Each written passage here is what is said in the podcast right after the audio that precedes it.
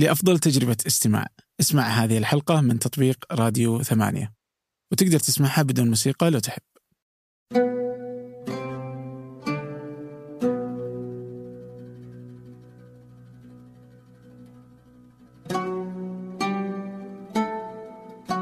أهلا.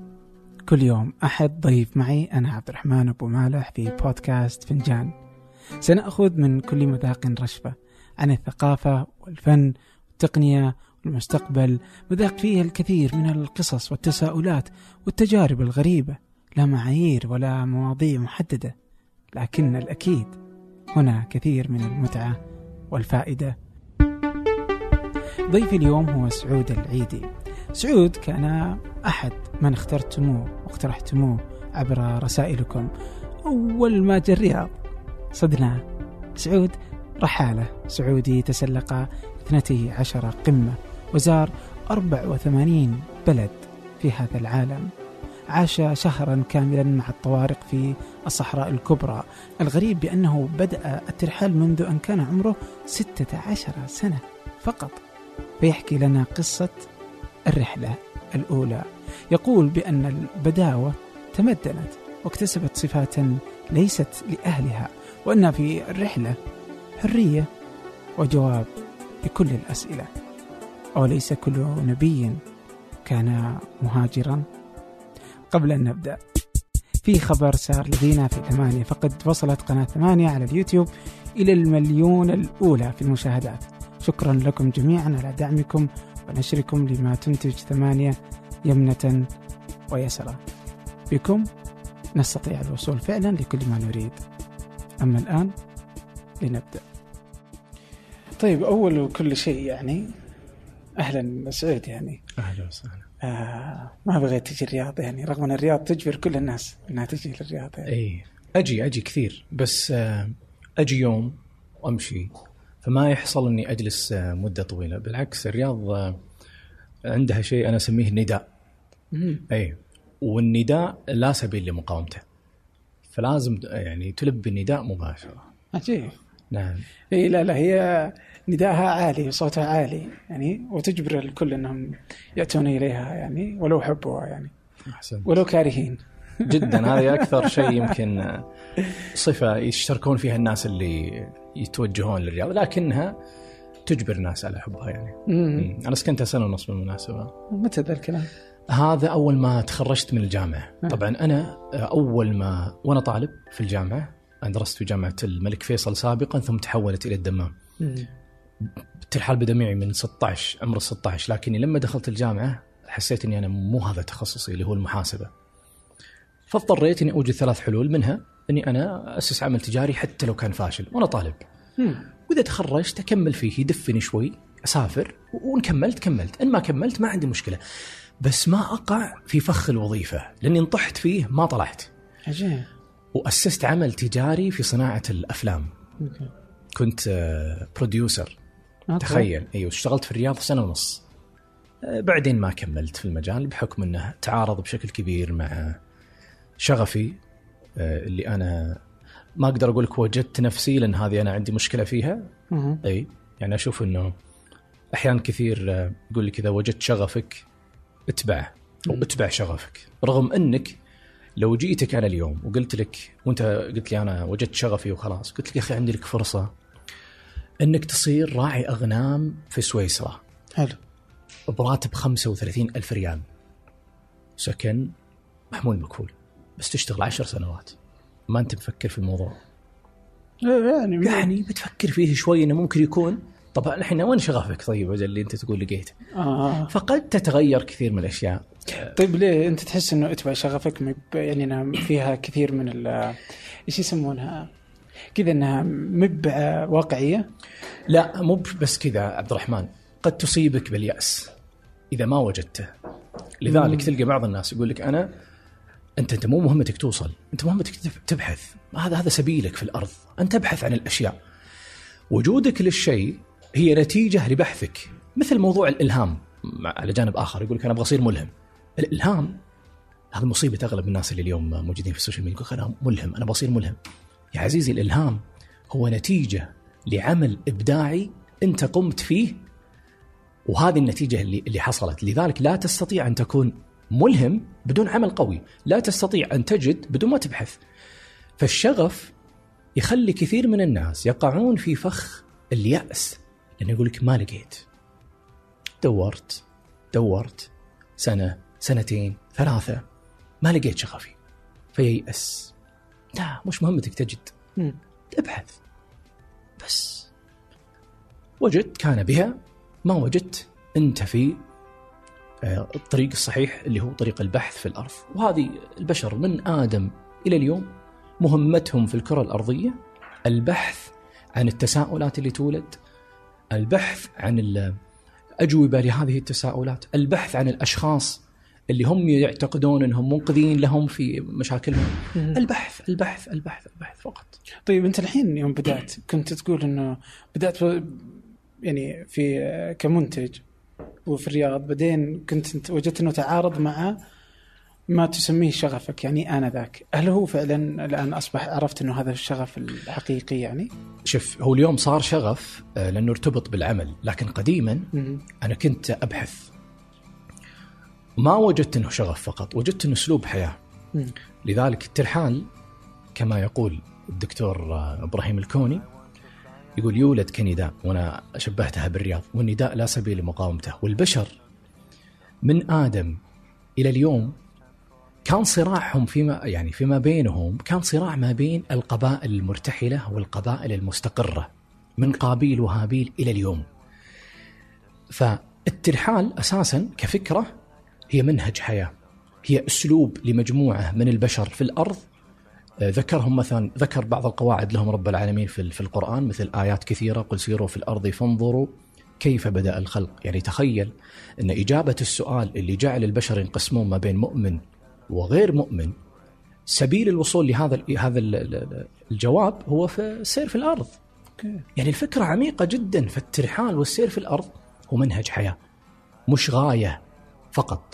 إنك وقد تكون ترف بعض الأحيان وقد تكون يعني وناسة وما يمنع لا نعقدها ولا نبسطها ولا نخليها يعني بعض الناس اليوم يقول لك لا لازم ترتحل أنت وإذا ما ارتحلت أنت فاشل في مجتمعك و... ولازم تسافرون. طب ما عندي فلوس. خليك منطقي شوي خليك عقلاني يعني. لكن الترحال منهج حياة وأسلوب آه، أكثر من كونه فقط والله شغف تبغى تتبعه لأنه يدخلك الموضوع في رغبة في ال- الشهره وهذا مو هو غلط لكن قد يجرك إلى مزالق كثير يدخلك. في يدخلك في مشاكل كثير. هل أنت بحثت عن الترحال اللي هو شغفك ولا ش... أنت وجدته صدفة يعني؟ أنا أنا أختلف عن كثير من الناس في موضوع الترحال. أنا أنا نشأت وأنا طفل على هذا المبدأ. يعني أنا أبوي مثلا كان ياخذني مصر وأنا صغير كثير. آه، كذلك سوريا. فأنا نشأت في عمر صغير جدا وسافرت ورحت وجيت وسافرت. نعم مع الوالد لكني رحت وجيت. فلما جات فترة الثانوية آه، دراسة الثانوية أصبح الموضوع بالنسبة لي أنه أستطيع أني أمهد لوالدي أنه أنا أبغى أطلع وأسافر وأروح أرتحل مقابل صفقة. okay. وش هي؟ أنك ما تعطيني ولا ريال. بعد ما تمولني في الرحلة الأولى اللي كانت آه، في دولة عربية. بعدها ما أبغى منك ولا ريال. عجبت أبوي يعني فكرة حلوة استساغها قال لي أكيد قلت له أكيد. قلت له بس هذا اللي أطلبه منك وانطلقت. أيوه فشفت في الثانوي. أنا في الثانوي الآن okay. ورحت إلى سريلانكا آه، بعد ما رحت الدولة العربية وصار لي وش موقف. الدولة العربية؟ دبي. okay. صارت لي مشاكل كثير جدا لذلك كانت حاشا إني أقول دبي. عشان ما أدخل في إشكالات يعني. ها. بعدها رحت سريلانكا كنت سائح بسيط جدا وهناك بدأت الانطلاقة. وكان طفل عمره 12 سنة حتى هو كان السبب كان آه، كنت في فندق في منطقة اسمها نوراليا وتسمى باللغة العربية نور عالية. منطقة رائعة جدا وكنت أنا في فناء ال- ال- الفندق وكنت أتجول وكان الفندق عليه سور من خشب. وكان فيه طفل من المحليين يجي عند السور ويحاول يلقط السياح يقنعهم إنه في جبل يطلعون معاه مقابل مبلغ بسيط ويرجعهم فكانوا الأمن يمنعونه إنه يقرب. وأنا لاحظت هالشيء وقرب منه ذاك اليوم قال لي حتى عندي صورة معاه هو مصورني إياها وأنا مصوره. موجودة ممكن أوريك إياها. جيت عنده ما في لغة حوار ما في لغة تواصل قال لي قلت له آه طيب فهمت إنه هذاك الجبل تبي تطلعني له ما أعرف كم المسافة ما سبق لي إني طلعت منطقة ما مسها بشر من قبل أنا محاط ب يعني بناء بشري بشكل عام يعني أو تدخلات بشرية. يعني أدخل مكان ما مس من البشر هذه كانت جديدة. ودخلت مشينا تقريبا ثلاث ساعات ونص إلين وصلت للقمة. وشفت المنظر وشفت المكان اللي أنا جيت منه. بعدها قلت بس هذه كانت أول تسلق لك يعني الجبال؟ هذه أول رحلة تسلق جبل في حياتي.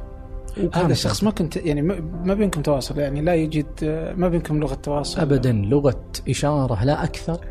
وكان صغير بس إنه كبير. تعرف اللي يعيشون في الغابات واللي يعيشون حتى البدو عندنا اليوم. وأنا اعتبره بدوي يعني لو جينا نسميه يعني نختار مسمى كذا بسميه بدوي. ترى بالمناسبة البدو موجودين في كل مكان في العالم يعني مش. شرط فقط بالسعودية يعني. إيه. هم يسمونهم النوماد الجدد يعني يعني بالضبط بالضبط. وما هم مرتبطين في الصحراء بشكل عام يعني هذه قصة شوية طويلة. فهذه كانت البداية وبدأت بعد. عجيب. كم كان وقتها؟ يعني كنت في الثانوي الحين يعني 17 لا لا كنت أنا ما بين المتوسط والثانوي يعني ما. بين آه، الإجازة هذه يعني. تقريبا كم؟ 16 17 تقريبا العمر هذا. عجيب والله. رحت لوحدك هناك. و... كانت آه، الرحلة آه، طبعا دبي علمتني يعني دبي رجعت فاشل. يعني من دبي رجعت مسروق. عشان كذا أنا أتحاشى أقول هالشيء لكني حصل يعني. وانسرقت صارت لي مشاكل مع إدارة الفندق. طلعوني بعد مرور يومين أو ثلاثة. فصارت مشاكل كثير في دبي جدا كثير. فاعتبرتها تحدي أنا. شلون ابدا اليوم؟ وأنطلق في هالعالم هذا وأزور المكان اللي ما مس من البشر، لذلك لجأت للترحال أه، تسلق الجبال، تسلق الجبال ما اخترته هو اختار ابدا هو اختارني، لأن أوكي كان هدفي الأماكن اللي ما فيها بشر. وغالبا هذه الأماكن اللي ما فيها بشر.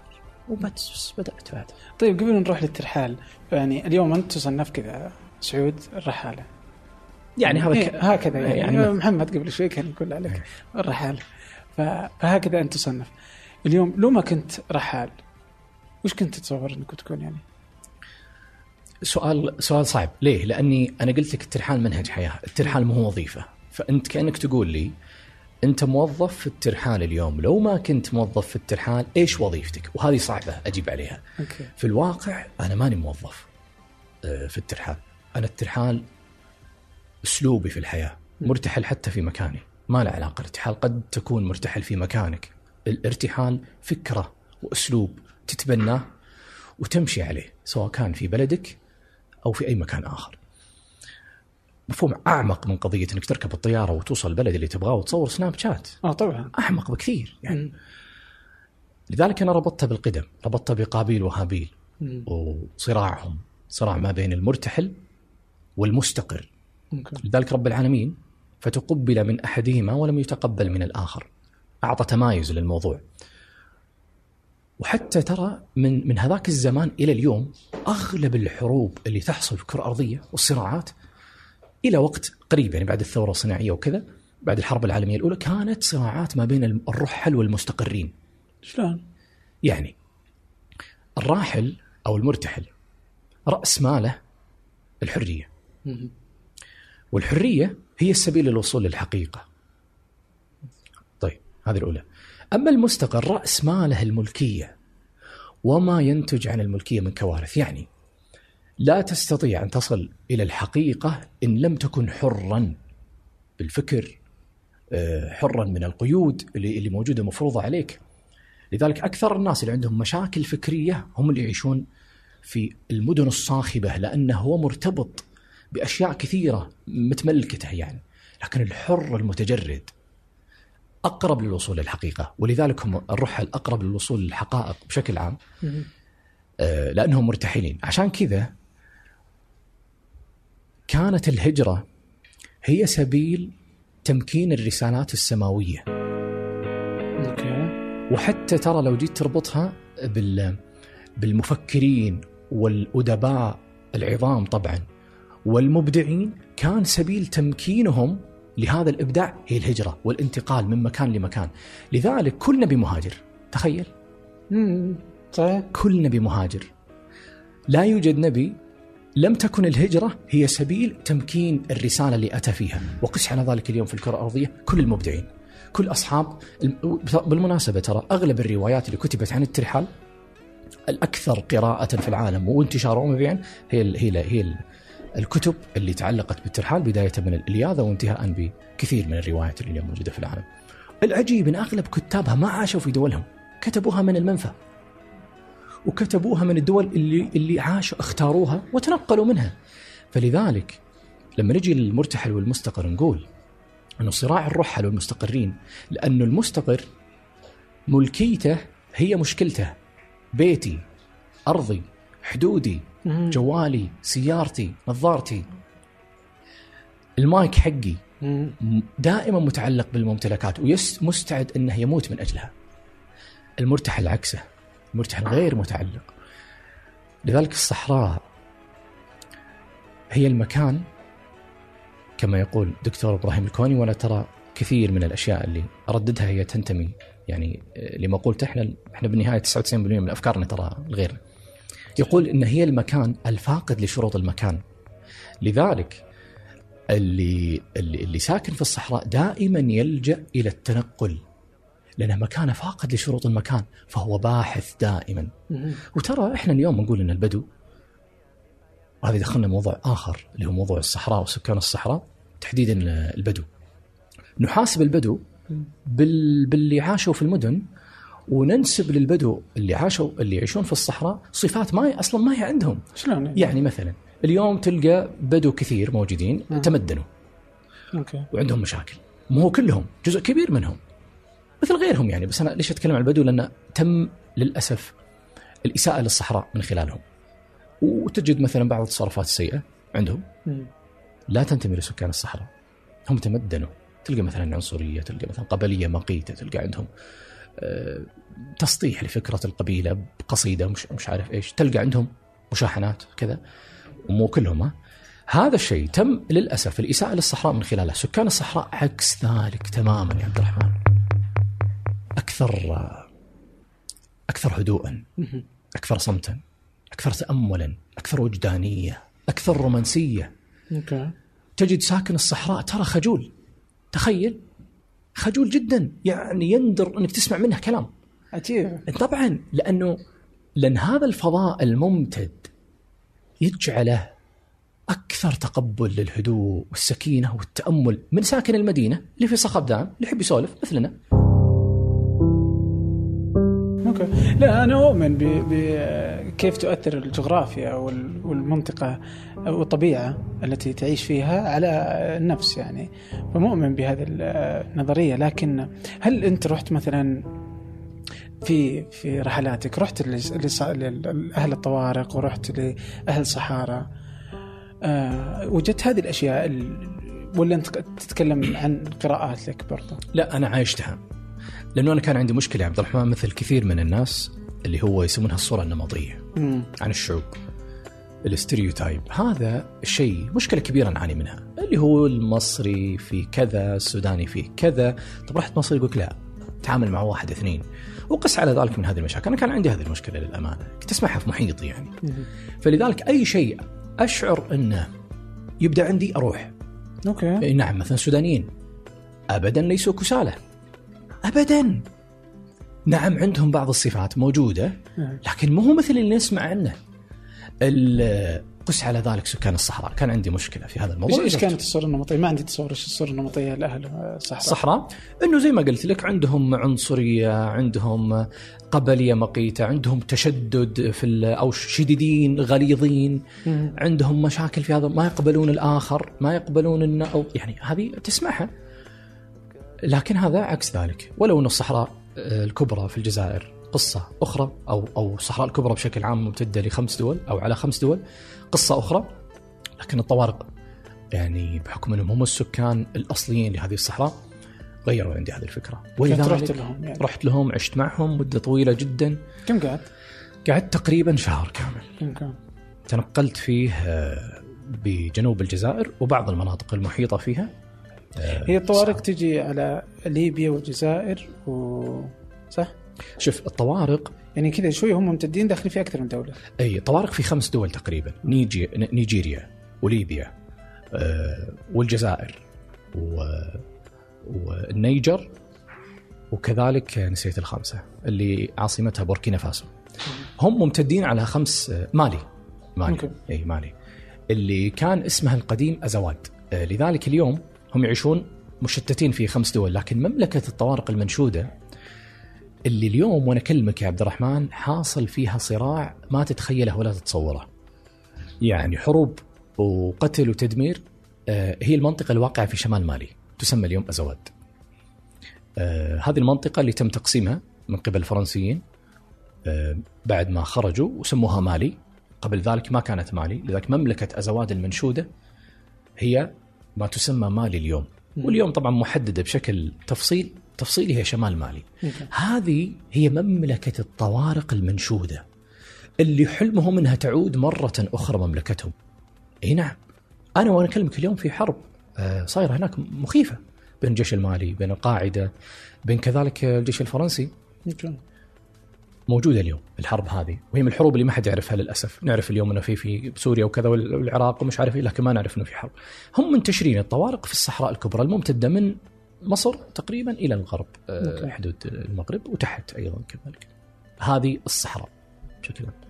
فإيه فو- فوجدتم انت خلاف كل الصور النمطيه وجدتهم مرحبين أي نعم آه، طبعا لك فيديوهات موجودة على اليوتيوب صح. عن قصتك ورحلتك في آه، آه، الطوارق آه، وبحط أي شيء طبعا كالعادة إنه سأضع كل الروابط آه، في وصف الحلقة.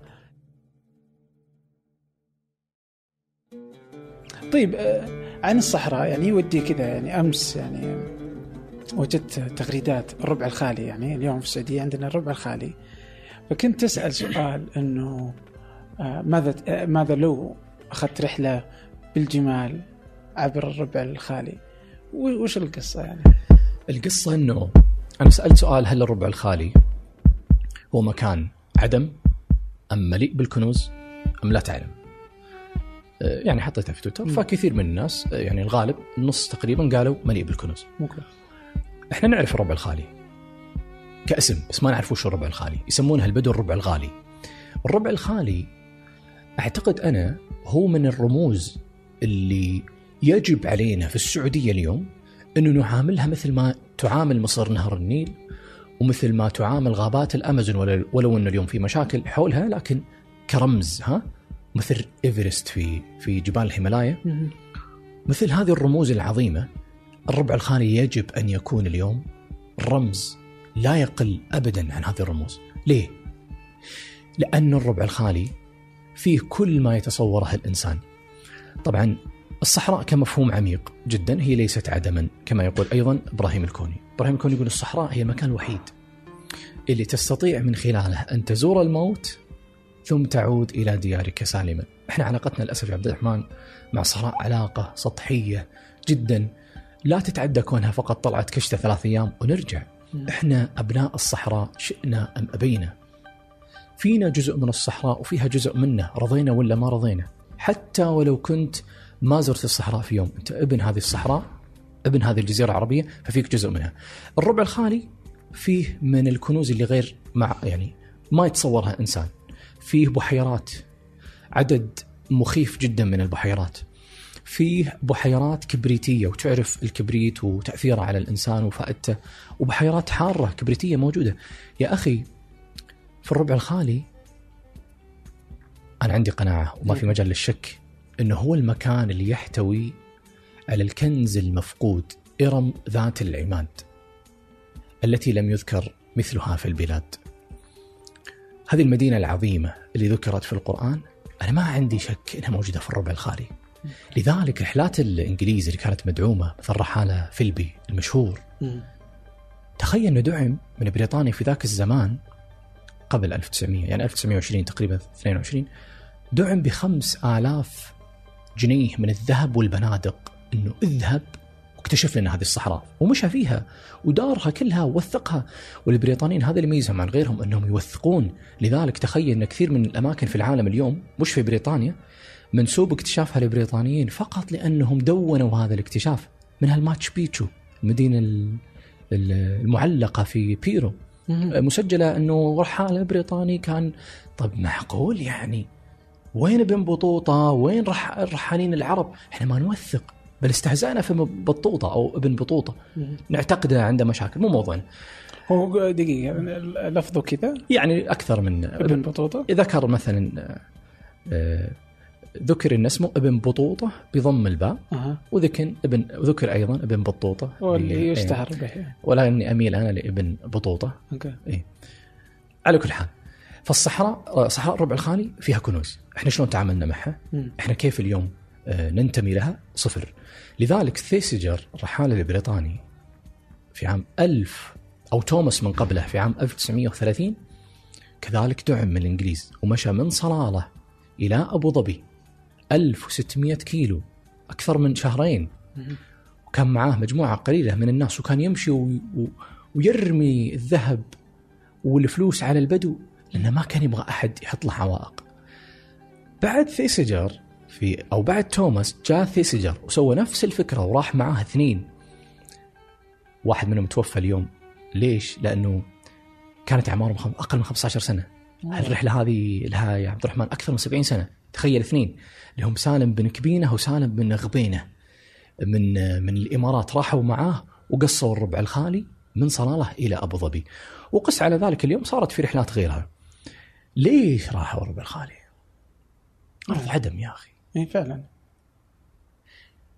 لأنه عندهم قناعة كاملة إنه يوجد في الربع الخالي كنوز ومدن غير مكتشفة لحد الآن وهذا كتب في كت- كتبهم لما طلعوها في النهاية الرمال العربية مم. لثيسجر ومن قبله توماس كتبوا هذا الأمر وذكروا إنه فعليا إحنا نبحث عن إرم ذات العماد عشان كذا في 1992 الإنجليز لما جو إلى منطقة تسمى أوبر أو أوبار. في الربع الخالي واعتقدوا أن هذا المكان هو اللي فيه هذه المدينة اللي اللي غير مكتشفة اللي هي إرم ذات العماد. ولما نقبوا فعلا طلعت مدينة لكنها مش هذه المدينة. هذه اكتشفوا أنها كانت محطة على درب البخور. عجيب. سموها اليوم أوبار. موجودة في عمان. افتح Google Earth واكتب أوبار وانزل تلقى أوبار منطقة موجودة في عمان تابعة للربع الخالي. وكانت في جنوب شرق لذلك أكثر مكان في الربع الخالي يحتوي على الكنوز هي المنطقة اللي جنوب شرق. فكل الناس عندهم قناعة إن الربع الخالي فيه كنوز إلا حنا. هل يعقل يا جماعة تصير علاقتنا في الربع الخالي فقط اكتشاف نفط؟ جاي بقول لك انه يعني إذا في أحد يظن شيء انه النفط أو إنهم يقولوا إنه في تحته المياه الجوفية يعني هذه أكثر صفتين يعني يعرف بها الربع الخالي. لا غير هذا بعد يعني ممكن حتى هالثنتين أنت ما است... يعني ما ما استثمرتهم بالشكل الصحيح. طبعا الحين جايك جاي بجيك على الاستثمار يعني اللي ولا شيء أصلا يعني. ما يا أخي تعرف من العجائب من العجائب تعرف إنه كثبان رملية اللي موجودة في الربع الخالي بعضها يا عبد الرحمن يتجاوز ارتفاعها يعني لو قلنا اليوم آه، برج الفيصلية آه، 280 متر. صح. والمملكة أعلى منها طبعا يمكن 300 وشيء. تعرف إنه فيه أعلى كثبان آه، كثبان رملية أعلى كثبان رملية في العالم موجودة في الربع الخالي ارتفاعها 450 متر. يعني. يمكن توصل ضعف الفيصلية. موجودة اليوم في عمان أو الإمارات. أوكي. زين حنا إحنا إيش عندنا؟ أنا عندي قناعة لو صارت رحلات استكشافية وسياحية للمناطق ذيك لاكتشفنا العجائب. يا أخي يكفيك النيازك اللي وجدت موجوده اليوم مركز ال- الرياض. آه، أعتقد اسمه المركز الوطني للمتاحف أعتقد شيء زي كذا. فعلاقتنا مع الصحراء باختصار علاقة سطحية لا تتعدى كونها كشتة يومين أو ثلاثة. أوكي. إي لا لا يعني ولا أحد يعرف يعني هي إنه ما يعني زي ما أنت قلت إنه يعرف عن الربع الخالي هو أحيانا يذكر بالربع الغالي ولكنه يعني تجي في اكتشاف النفط الموجود فيه. أو بعضهم اللي يرمي إلى المياه اللي تحت الأرض أو شيء زي كذا مأخوذة بالحديث النبوي اللي هو إنه ستعود الجزيرة العربية آه، أشجار وأنهار و... لكن آه، لكن أنا بختلف معك كذا النقطه هنا أحس انها يعني ابن خلدون آه، فند إرم على أنها أسطورة. انها لا يوجد أصلا آه، وربطها بإرم ذات العماد في القرآن إنه كان يعني أن تعود ذات العماد إلى شيء آخر فيعني يبدو إنه لكن كلام فيها طويل بسيط إي لكن اكتشف لعلك تكتشف ما لم نكتشفه يعني ليش لا؟ ليش يمكن لا؟ نكتشف غيرها إيه.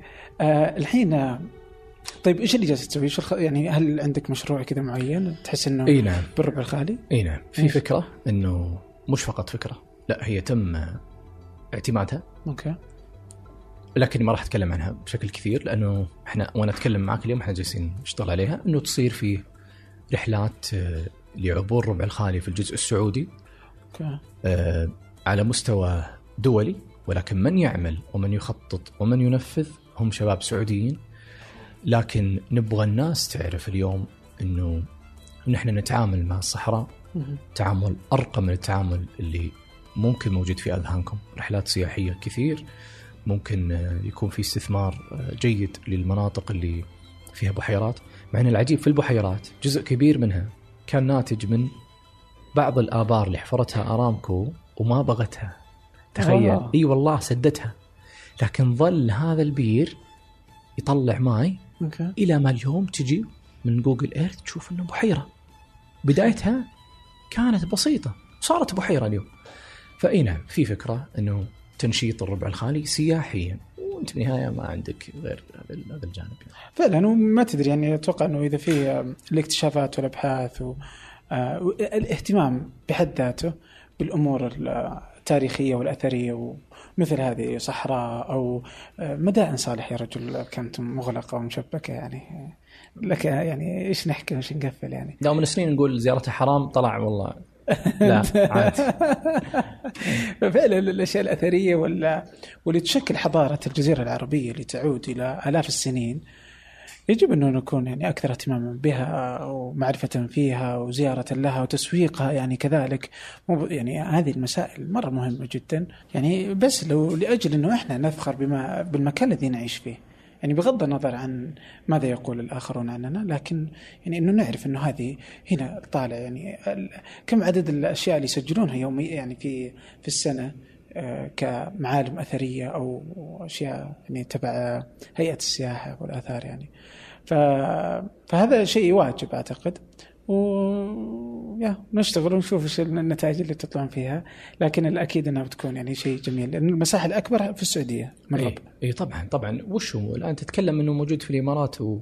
وعمان شيء لا يتجاوز 7% 8% تخيل من حجم الربع الخالي. كذا يعني أشعر كذا لما أتخيل ربع الخالي ولا إني أروح له ولا شيء زي كذا.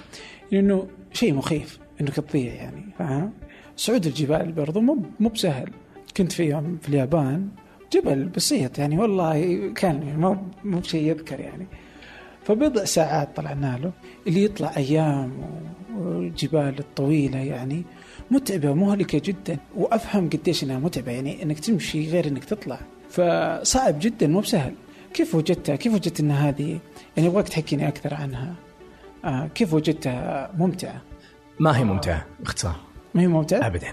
إيش اللي إيش اللي وش الله؟ كل شيء ممتع تسويه هنا هنا هنا الميزة في في مسألة إنه لو كل شيء بتسويه يكون ممتع مم. ما راح تسوي شيء في أشياء كثير مو ممتعه نسويها في يومنا أوكي لكن المتعة بالمفهوم اللي موجود عندنا لما يعني اللي يلعب كورة يتعب إيه بس إيه. متعة اي بس يتعب يرهق جدا لو. لو ربطنا المتعة بالرفاهية أو بال- بالراحة غير موجودة لكن إذا تتكلم عن المتعة العقلية في إنك كل لحظة تفكر ترجع فهنا المتعة وما ترجع هنا المتعة يعني مسألة تسلق الجبال هي مسألة أيضا لها ارتباط عميق ما في شيء تتخيله اليوم موجود والناس تداوم عليه ما فيه ارتباط عميق أو أو بعد عميق أكثر من البعد اللي أنت تشوفه إنه يطلع على قمة ويصور وينزل. القمم يكفيك إنك تتخيل إن هي المكان الوحيد في العالم اللي يخليك تشوف منظر معين لوحدك. يعني منظر الكرة الأرضية من القمة لا يستطيع أي إنسان آخر غيرك في هذيك اللحظة إنه يشهد هذا المشهد. بالإضافة لهذا لو حصل لك وشاهدت شروق الشمس من قمة فأنت ستشهد منظر لا يمكن أن يتكرر عليك في حياتك قد قد إلا مرة ولا مرتين لما تتسلق القمم اللي هو منظر شروق الشمس من فوق الغيوم أوكي. يعني أنت لو تجاوزت 6000 متر الغيوم تحتك. صح. فتخيل تشوف الشمس تشرق من فوق الغيوم. يعني أنت في المدينة تشوفها تشرق من تحت تطلع للغيوم. هذا المنظر كذلك يستحق العناء. رقم ثلاثة تسلق الجبال. آه، كانت سبيل كذلك للبحث عن الأسئلة الوجودية في الكرة الأرضية للكهنة آه، للقديسين للأنبياء. آه، للصالحين لكل من أراد انه يكتشف أسرار الكون والخلق. لذلك مثلا مثال بسيط جدا وأنا ما أستشهد فيها عشان أعطيها صبغة دينيه لكن الرسول صلى الله عليه وسلم قبل أن يبعث. ما في بعثة توه. كان موحد بس لسه ما بعث.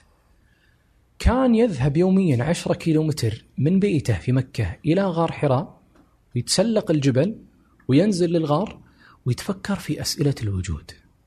من أنا؟ لماذا خلقت؟ كيف خلق هذا الكون؟ منظر النجوم المفروشة قدامك؟ منظر الأرض؟ هذه خلت يعني الرسول صلى الله عليه وسلم في ذاك الزمان يستقبل الرسالة وهو قوي. فلذلك رحلات الجبال وتسلق الجبال لا تخلق منك يقينا إنسان متردد في كثير من القرارات تخلق عندك يعني أنا ما أتكلم عن نفسي ها بس أتكلم بشكل عام. تخلق عندك قدرة على تحمل أخطائك وقراراتك اللي تتخذها يوميا تنسبها للقدر واللي تنسبها للقضاء وأنت المخطئ فيها. عشان كذا دائما يقول اللي يفشل في الزواج يقول قضاء وقدر. لا يا حبيبي أنت فشلت. هذا اختيار خاطئ منك. نعم هذه فلسفة شوية قضاء وقدر وكذا لكن كثير من الأخطاء ننسبها ل... وهذا عادة العرب. ما يخطي ويقول لك أنا أخطيت ويتحمل. لا الجبل يعطيك هذا هذا فهو يعطيك هدايا مجانية. أوكي. دروس مجانية. منها قضية إنك آه، كل لحظة تفكر ترجع بس ما ترجع. تكمل. آه، أيضا يعيد صياغة وأنا أسميها تهذيب الفطرة عندك. يعني إحنا عندنا مشاكل اليوم في المدينة فيما يتعلق باللباس بالأكل بالمبيت. هذه الثلاثة تحديدا. نلبس اللي يعجبهم يعجبون الناس ويعجبون أصدقائنا وأصحابنا. ناكل نوقف قدام مطعم أو ست سبع مطاعم ونحتار إيش ناكل. صح. أيضا ما نما- ما ننام في أي مكان. مكان مواصفاته معينة الفندق الفلاني هذا أقل شيء أقدر أنام فيه. لا اسمحوا لي ما أقدر أنام غير كذا. هذه مشاكل في الفطرة. الجبل ايا كنت ايا كنت معدل ثرائك ولا فقرك. يخلي الفطرة عندك تتهذب تحديدا ثلاث جوانب. تنام في أي مكان عشان الطاقة تاكل عشان الطاقة تلبس فقط عشان تكسو نفسك وعشان تتحمل البرد أو الحر. فيهذب لك الفطرة مجانا بدون معلم. عشان كذا أنا أعتقد ان الجبل كائن حي. إيش الدرس الأقوى بالنسبة لك؟ في مسألة الجبال؟ جبال. أنا أكثر شيء تعلمته صراحة إنه الجبل كائن حي. يفرح ويحزن ويزعل عليك. عشان كذا دائما إحنا نقول احترم الجبل. يحترمك. قدره يقدرك. فلذلك أكثر الناس اللي يجون معانا رحلات ويروحون ويفشل تلقى عنده مكابرة. داخل بتحدي لا. لذلك تل- تلقى أغلب سكان الجبال عندهم قاعدة respect the mountain احترم الجبال احترم الجبل. عشان كذا يقولون دائما كن سعيدا يكون سعيدا. Be happy. He will be happy. تسمعها دايم هذه في الجبال. غريب يا جماعة إيش تتكلمون عنه أنتم؟ جبل. لا يا عزيزي. الجبل أنت أكثر الناس كعربي يجب أن تعتقد أنه هذا شيء مقدس عندك. عشان كذا الشيخ سعيد الطنطاوي آخر احفاد آه، علي الطنطاوي رحمة الله عليه موجود اليوم بالمناسبة في جدة هو لم يتوفى يعني. هذا من أشهر الزهاد في الجزيرة العربية. سالته مرة ولها مقولة مشهورة جدا. عن أفضل كتاب. قال كتاب الكون ومدرسة الحياة. بس لا تفلسف. واقول لك والله الكاتب لا لا الكون هذا كتاب عظيم. امش فيه وبيدرسك طيب هل طلعت جبل ورجعت؟ كثير. ويوم شعرت وقتها إني أنا قوي. رجعني. آه. اي ومنها عندي هنا شرخ بسيط. اي وغيرها كثير طبعا. إنك تعتقد في أحيان إنك قوي إنك تطلع لحالك فيكسرك الجبل أو أو أو تقبل بالنهايه اللي قد ما تعجبك وهذه في حياتنا تصير. إنك هل بتقبل نهاياتك الحزينة وتحزن؟ لأنه متاح لك تحزن لازم تحزن لا تهرب. أو إنك بتكابر الجبل كثير من الأحيان توصل إلى ما قبل القمة ب 200 متر. ما تقدر تكمل. يرجعك تقبل بكل احترام وتنزل وتعاود الكرة مرة ثانية. جبال كثير. أتذكر مرة لذلك أعظم أو أو أصعب سلسلة جبال في العالم تقريبا هي الموجودة في ميانمار أوكي. باكستان والمناطق هذه تذكر فيلم وثائقي لمجموعة من متسلقين إيفرست عددهم خمسة أمريكان رجعوا من إيفرست أعلى قمة في العالم وليست أصعب قمة في العالم. عشان كذا الناس تعتقد أحيانا إيفرست هي الأصعب ليست الأصعب. هي فقط مدتها طويلة وتحتاج إلى تكلفة عالية وتحتاج إلى مد يعني تحتاج إلى جهد بطبيعه الحال. ويطلعون يطلعون معك ناس عادة تدفع لهم فلوس صح؟ إذا تكلم إذا تتكلم عن اللي يساعدونا اي نعم طبعا. أوكي. هذه مهمتهم فقط انه يكون الدليل لك. مم. فرجعوا من إيفرست خذوهم سووا فيلم وثائقي لصعود جبال ميانمار اللي تقل يعني ارتفاع عن إيفرست كثير. تخيل إن الفيلم الوثائقي هذا مدعوم مبلغ خرافي متسلقين إيفرست يعني أقوياء. الفيلم اللي بتشوفه في اليوتيوب وصلوا إلى ما قبل القمة مو بأمتار يعني كارتفاع. لأن الجبل دائما نقيسه. إحنا بالأمتار ما نقيسه. بالكيلو. بمسافة إنه القمة قدامنا مو بفوقنا. واكتشفوا إن في شرخ ما قبل القمة. شق عميق ينزلهم إلى أسفل القمة. بعد أكثر من 40 يوم تسلق. آه. طيب إيش بتسوي أنا؟ أحترم. فعلا احترموا الجبل ما قدروا يوصلون القمة. رجعوا مرة ثانية. عجيب. هذا طب ال- الآن آه، أنت لما تطلع وتقعد مثلا كم أطول مدة طلعتها؟ ورجعت أبغى ورجعت ما كملت؟ ما ما كملت. آه يمكن في الأرجنتين. أرجنتين. أي يمكن كانت 15 يوم بدون تكرم يعني استحمام بدون كذا. يعني كانت مقطوعة تماما عن كل شيء. أكلك معاك فقط. شوف أنا ما أقدر أكمل في حالة واحدة فقط. لما يدخل الموضوع في السلامة لأن أنت هم الجبل أنت إنسان مكرم آه، معزز. نفسك وروحك أعظم من الجبل بمراحل. فما يستحق الجبل أنك تموت عشانه باختصار. كل ما يتعلق بالأفكار السلبية تقدر تتجاوزها، في تمارين معينة، في أيضا في جوانب علمية يعني تقدر إذا التزمت فيها توصل إلى 10000 متر حتى أعلى من إيفرست بدون أكسجين. إي نعم هو مسألة علم. يعني طبق كثير من القواعد، إحنا ندرس يعني ما في أحد يطلع جبل بدون علم، لا تعال دورة تدريبية. تفهم جسمك هذا اللي أنت عايش فيه أو عايش معاه ملتصق ها؟ كل هالسنوات وما تعرفه. جسمك يحتاج إلى إنك تتعامل معه بتعامل آه، بعطيك وعطني. أوكي. بالضبط. عشان كذا أصغر واحد تسلق إيفرست عمره تسع سنين. آه. وأكبر واحد 80 إي ليش؟ لأن مسألة علمية. أعطيك قواعد تلتزم فيها تتعلق بالتكيف اللي هو ال altitude sickness أمراض المرتفعات التكيف اللي هو ال acclimatize إحنا نسميه التأقلم. اسمها بال English acclimatization ترجمة حرفية لأقلمة. هذه مجموعة من الأشياء التزم فيها توصل للقمة منها تشرب ماي منها كذا يعني مسألة طويلة. فاللي رجعني دائما السلامة آه، عواصف آه، ما توقفت ثلاث أيام أضطر إني أنزل عشان ما أموت.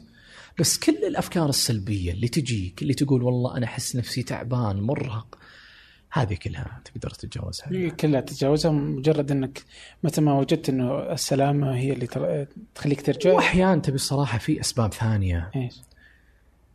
يعني مثلا أحيانا تكون وهذه أنا بطلتها الحمد لله. تكون مدعوم. أوكي. والداعم معطيك مبلغ. أوكي.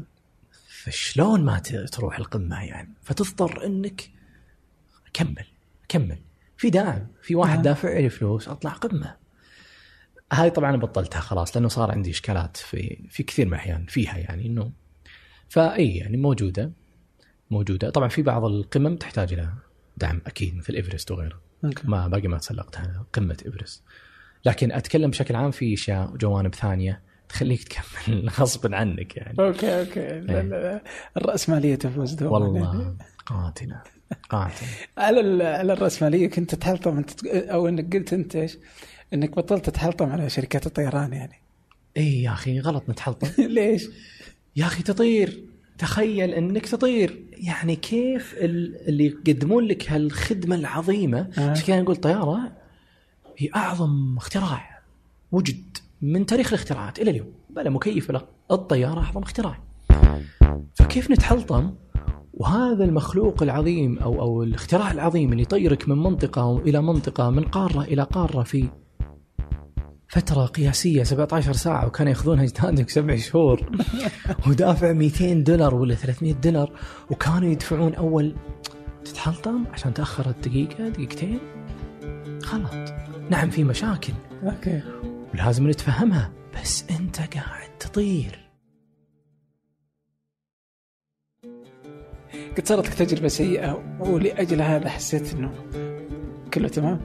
لا والله بس يعني أسمع أسمع يعني. أنا أنا مهتم في عالم الطيران. آه. وأسمع الطيارين يتكلمون وألتقيهم وبحكم الرحلات الطويلة اللي تصير وبعض المشاكل اللي تمر فيها. طيارة ما ما أقلعت جلست المطار يوم كامل. طيارة طارت عليك قبل المدة اللي أنت أصلا عارفها. آه، طيارة كانت تهبط ثم طلعت. وهذا يمكن أخوف موقف مر علي. طيارة تدور على المطار اللي لازم تنزل عليه وما نزلت تصير. لكن أنت لازم تفهم إنك في أكثر وسيلة نقل أمن في العالم وإنك جالس تطير. جالس تطير من مكانك إلى ما فوق الغيوم وتشوف هالمناظر. فتجي تتحلطم وتقول لي والله نعم في مشاكل بس افهم افهم البعد الأكبر اللي أنت جالس تسويه. عشان كذا تأخر الطياره أنا في كثير من الأحيان وأعتقد إني آه، يعني جزء من من أخطاء آه، يعني اللي تصير متحلطمين إنه هو يبي يطير الساعة 7 ويوصل 8 ونص ويجتمع 9 يقول كان أنا موقت نفسي عندي. معليش طير قبل شوي يا أخي يعني تصير مرة. عشان كذا أنا ما- صراحة أحترم الطيارة. okay. وأحترم الطيارين. واحترم شركات الطيران. ولو إنه عندهم مشاكل ولو عندهم أخطاء ولو عندهم آه، ولو بلاوي. عندهم تمسيكات. في بعض الشركات تمنعك إنك تركب بالشورت والله هذه يتعلق صراحة إي صادق إيه. وأنا أكثر شيء مستمتع فيه اللي هو منعهم إنك تطلع بثوب النوم إي ثوب نوم إي يعني في ذوقيات التزم فيها وهذا قانون موجود في كل مكان في العالم السعودية تمنع الشورت بس أحيانا أنت راجع من من رحلة. أمورك تسوي إي إي إي لا تصير تصير عشان. أحيانا أحط معي أنا دائما شنطة ظهر لا لا مستعدين إنهم ما يطلعونك طيارة يعني أبداً. إيه أذكر في لوس أنجلوس آه واحد كان لابس شورت وما طلعه أبد كذا رفضوا رفض تام والله ما تطلع. يعني رحلة لوس انجلوس السعودية يعني. رحلة 21 ساعة بتروح عليك أنت مسافر. دفع مبلغ. إي مبلغ وقدره والله ما تطلع.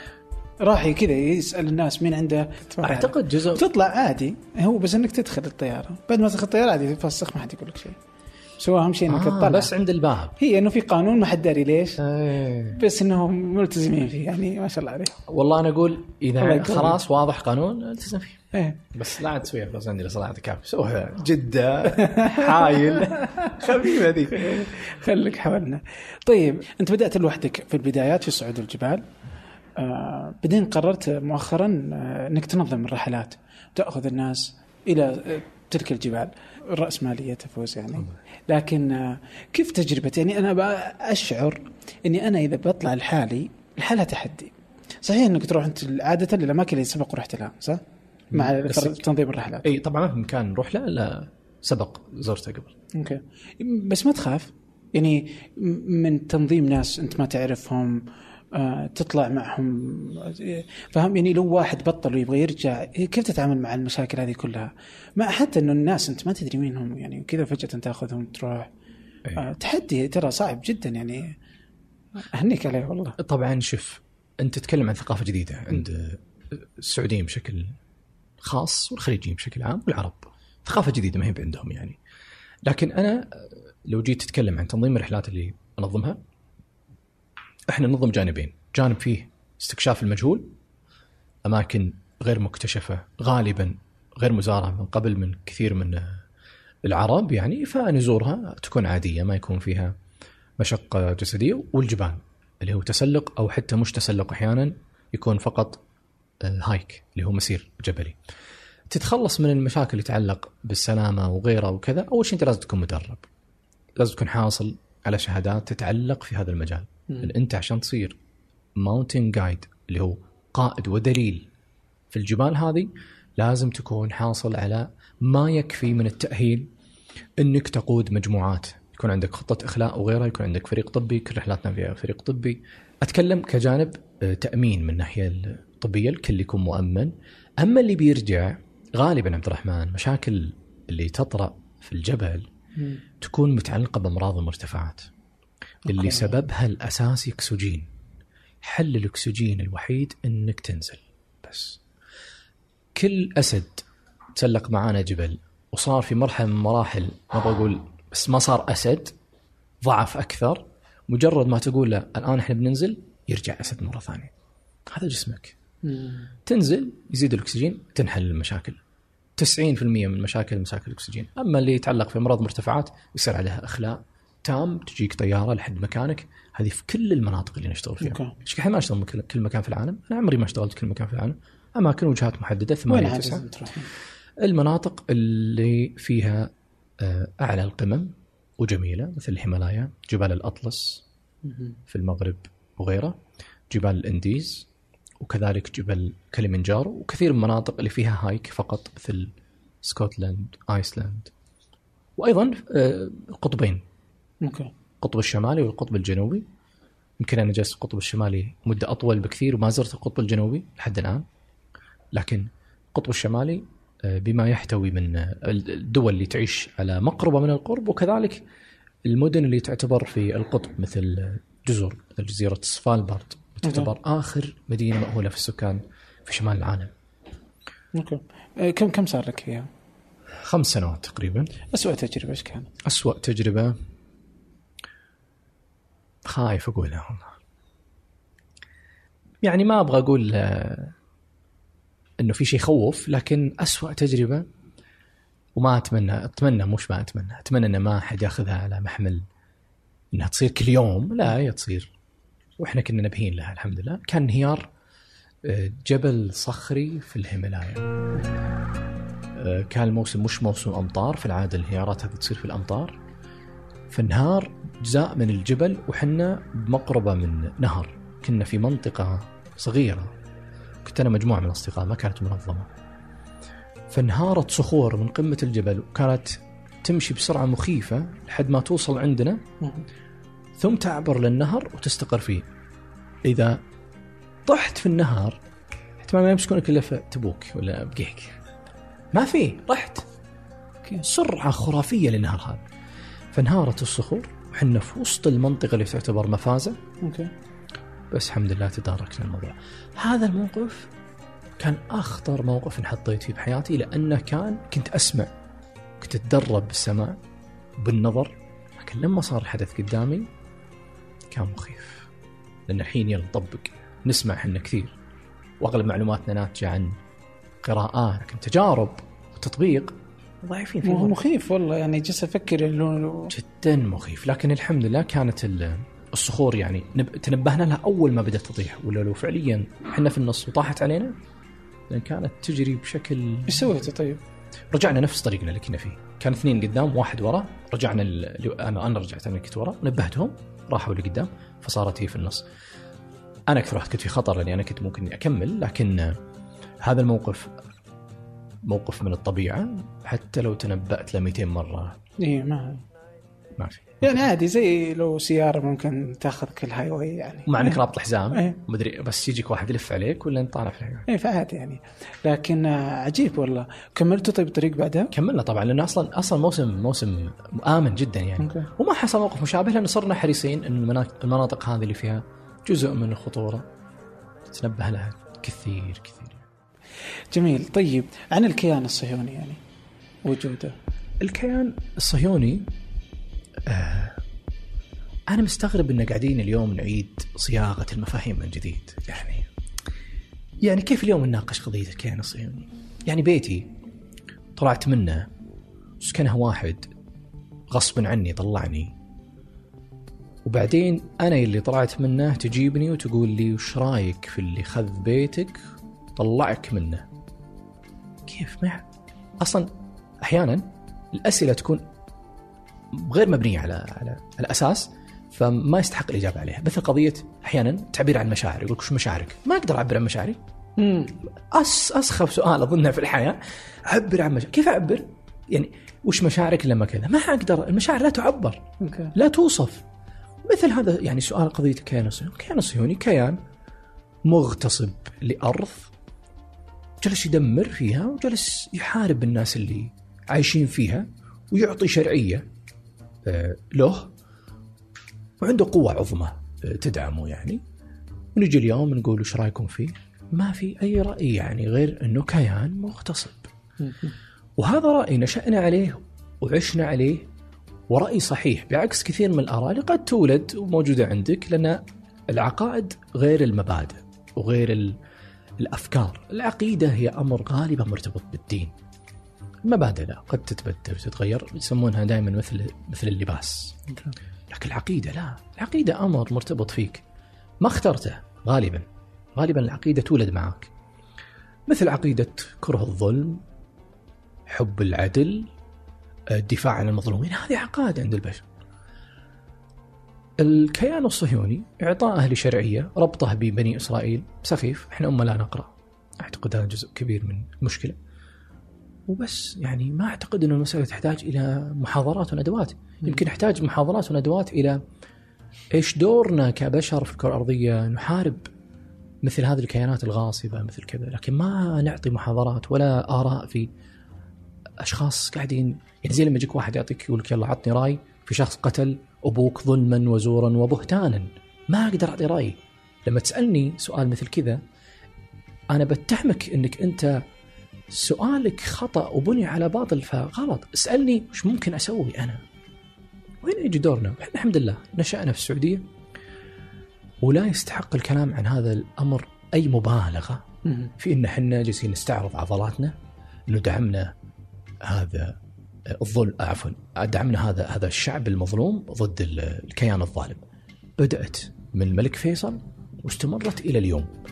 وإحنا كشعب عليها وكذلك كبشر بشكل عام في العالم عندهم قضية العدل قضية مفصلية يدعمونها. صحيح اللي عنده مكاسب هذا أمر آخر، اللي عنده إشكالات في الفهم وهذا يحترم ترى،. بعض الناس عندهم إشكالات في الفهم وتبنى آراء معينة بس مو هو من دوافع استفادة ولا كذا، هو عنده مشاكل في الفهم، صح من حقه. وأجد انه اليوم هذا الشكل موجود يعني أجد انه الناس تؤمن اليوم بحق الفلسطينيين بأرضهم والدفاع عنهم ويجدون أنهم مظلومين وكل ما يؤمن فيه آه، معظم ال- السعوديون والعرب يعني وكل من يؤمن بالقضية. إلا انه إلا أنه ما يدري يعني إيش أساسها؟ وبعضهم حتى اللي يختلف عليها اللي يقول يعني عنده مشاعر محايدة.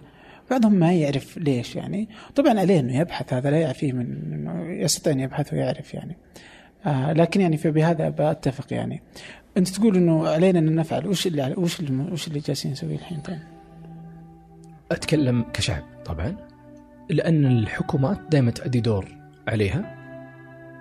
آه، وهذا يعني ما تقدر تناقشه لأنه له وجهة نظر سياسية. وابعاد أنت ما أنت مطلع عليها. لكن أنت كشعب أو كإنسان ينتمي لشعب آه، عربي مسلم متبني لهذه القضية اللي تستطيع أن تقدمه. آه، ممكن نشر الوعي فقط مش مشكلة أنت بالنهايه مش مطلوب منك تحررها بسيف ولا تحررها كذا مو مو مو واجبك يعني. أنت واجبك انك بالمجال اللي أنت متميز فيه آه، تنشر علمك هذا اللي موجود في أي مجال كان يعني. وفي أي قضية كانت يعني ما أتكلم فقط عن هذه القضية. أي قضية كانت فيها إشكالات في الوعي؟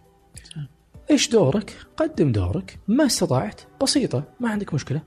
اقرأ ابحث شوف. آه، حتى الكتب ترى يعني أحيانا إحنا نضع للموضوع موضوع القراءة غلاف. ناعم كأن القراءة هي الحل. لا يا أخي مو صحيح. القراءة جزء من المشكلة أحيانا. أن تقرأ بدون منهجية وتقرأ كل رأي وتتبنى كل رأي تقرأه. هذا مشكلة. فالقراءة بحد ذاتها ليست حلا. عشان كذا أنا بعض الأحيان مع بعض الشباب اللي عندهم لقاءات قراءة. جميل حلو. بس انشروا هذه الفكرة يا جماعة. ترى القراءة بحد ذاتها ليست حل. أعرف كثير قراء والله ما يطلع من غرفته في اليوم يقرأ ست ساعات. تناقشة في موضوع معين تجد عنده غرابة في الفهم. مش لأنك أنت ما تفهم لأن أحيانا الغرابة هذه ناتجة من عدم وعيك أنت. لكن عنده أشياء مصيبة. بس قارئ. قراءة مش حل. قراءة بطريقة منهجية. حلوة أنه ترى هذا كتاب مم. آراء عبد الرحمن فيه.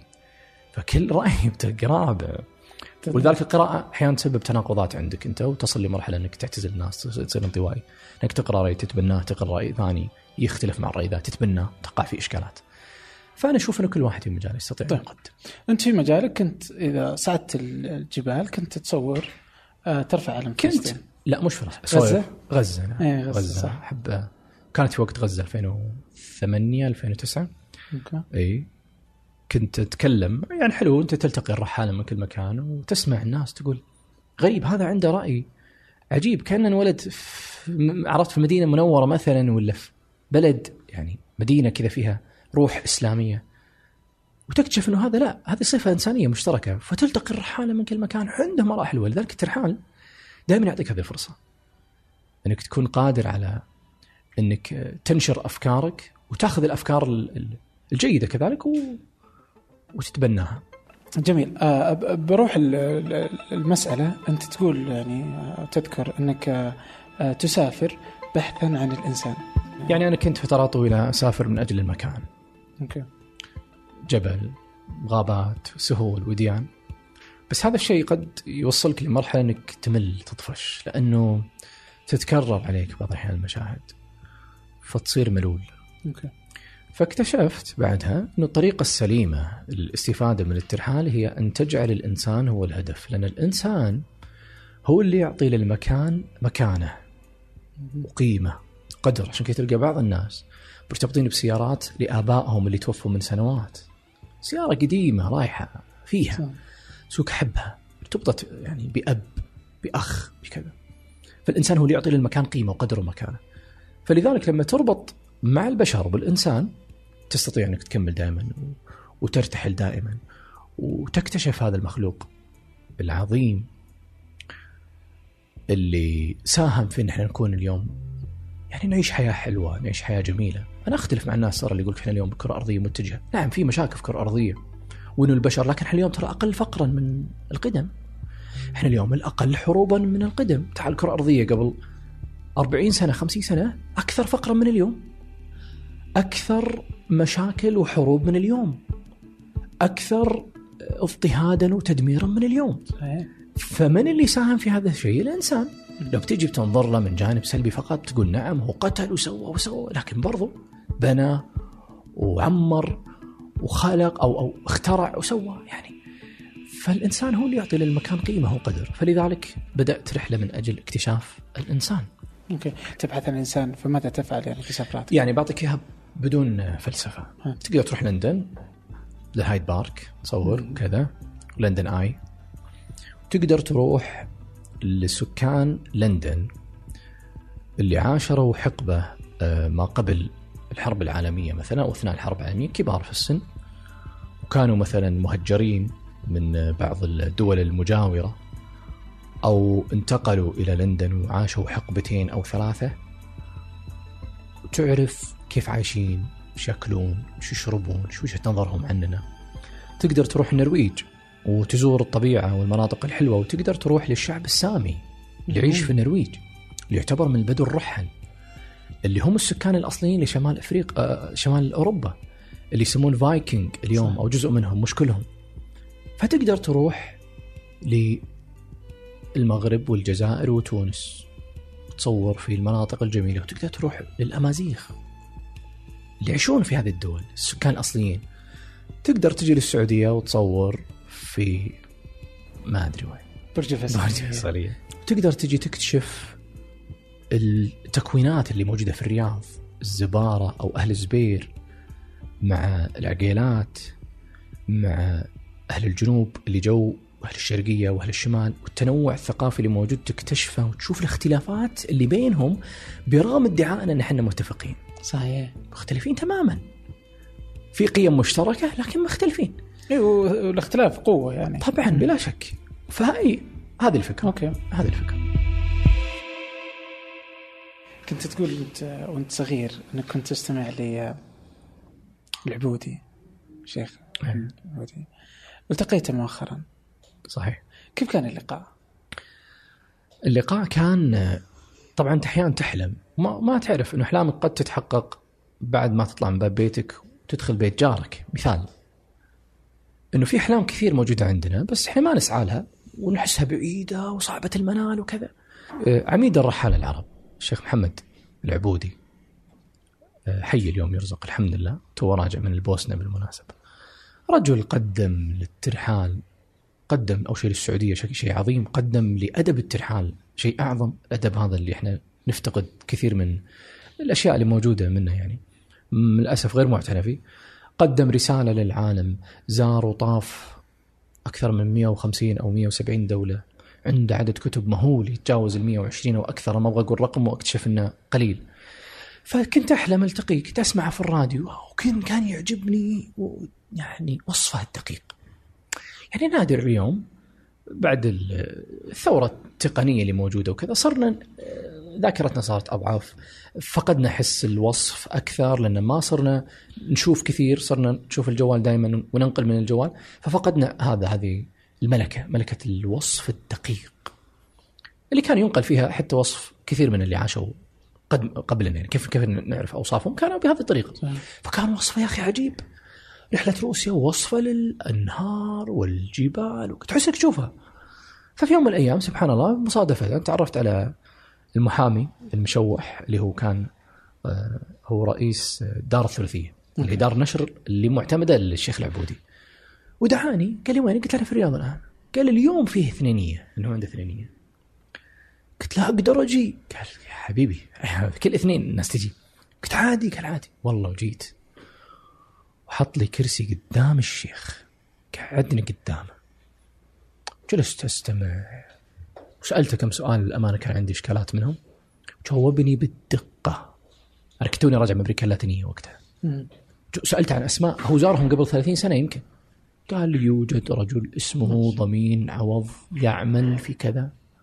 قلت له ما شاء الله عليك. فكان حلم التقيته وأعتقد إن هذا العلم يجب إن إحنا نكتشفه أكثر. كنز يعيش بيننا اليوم. مش لازم تزوره. مؤلفاته راح اقرا فيها راح تكتشف شيء عظيم. فعلا يعني هو عنده كل اثنين يقبل بالناس العامة كلهم يعني في بيته يعني. هو مؤلفاته وحديثه. يعني حديث كل الرحالة وكل من قرأ له يعني كذا. فيه من الحميمية الكثير يعني إبراهيم سرحان كذلك يعني يتحدث عنه ب آه، بذات الروح والحميمية. ففعلا يعني كتاباته وصفه الدقيق لبعض الأشياء اللي أزعم أنه الكاميرا لا تصف آه، بعض وصفه يعني هو وهو يكتب كتابة. آه، فأدب الرحلة عبد الكريم الشطي آه، كذلك يتحدث في أدب الرحلة. فعلا هو ناقص في العالم العربي. لكن على أيديكم. كيف تجد مؤخرا كذا؟ كيف تجد اليوم آه، الرحالة الجدد؟ آه، ووجود يعني هذا الشكل من العودة لهذا العالم ولهذا الأدب بأشكاله المختلفة حتى يعني. جميل. أنا مع موضة صراحة الكتابة والتأليف معها برغم مشاكلها أو برغم ملاحظاتنا على بعض الناس أنا مع هذه الموضة. مستمتع صراحة أنه فيه موضة صايرة اليوم عند الشباب في الكتابة والبحث. أما إذا تتكلم عن قصة الرحالة اليوم برضو هذه موضة جميلة يجب أنها تنضبط انضباطات حلوة كذا بحيث على الأقل يصير عندك أنت آه، منهج واضح لك إنك ستبحث عن أمر معين في هذا العالم أو تنطلق أو حتى لو ما كان فيه عادي بسيط. ترى الموضوع بسيط. يعني بعض الناس يعقدها يقول لك لا لا بسيط. لكن حلو حلو حلو الجميل الموضوع أنا الموضوع عجبتني. الكتابة أنا عندي وجهة نظر شوي يعني أختلف مع بعض الناس اللي يكتبون فيها. آه، يمكن أدب الرحلات شوية طالع من هذه الفكرة. أنه أجد أن إحنا صغار آه، على الكتابه ولو أن الموضة جميلة، قديما كان الإنسان يعيش 20 40 سنة عشان يكتب كتاب واحد ويطلع خلاصة ما كتب من فكر، جيد الموضوع اليوم الموضة حلوة أعيد وأكرر لكن يمكن تحتاج إلى تجربة أطول، لذلك أنا أمتنع عن فكرة أني أنا ممكن أنا أنا ما أستحق يعني هذه هذه يعني ما وصلت للي أعتقد انه ممكن أكتب عنه بدون تواضع، لكن لو حصل هالشيء ما راح يكون الآن، أنا أعتقد إنه يمكن لا كتاب قبل ال 40 okay. طيب على الأقل تدون؟ أدون أدون كل شيء كثير كثير. وأعتقد هذا جزء مهم. عند أي شخص ممكن يسوي أي تجربة في الحياة. فعلا. أشوف قاعد أدون الآن هذا شيء جميل. وأعتقد الحين عرفت سر اعدادك الجيد. دون دايم تكتب آه، ما عاد فيها. الحين لو تقول واحد عطني قلم ما عندي. أول لا. أوكي. على طول تلقى قلم. فجميل. الله يعطيك العافية والله. شكرا, شكرا. لمجيئك. شكرا لك. شكرا لك وسعيد فيك.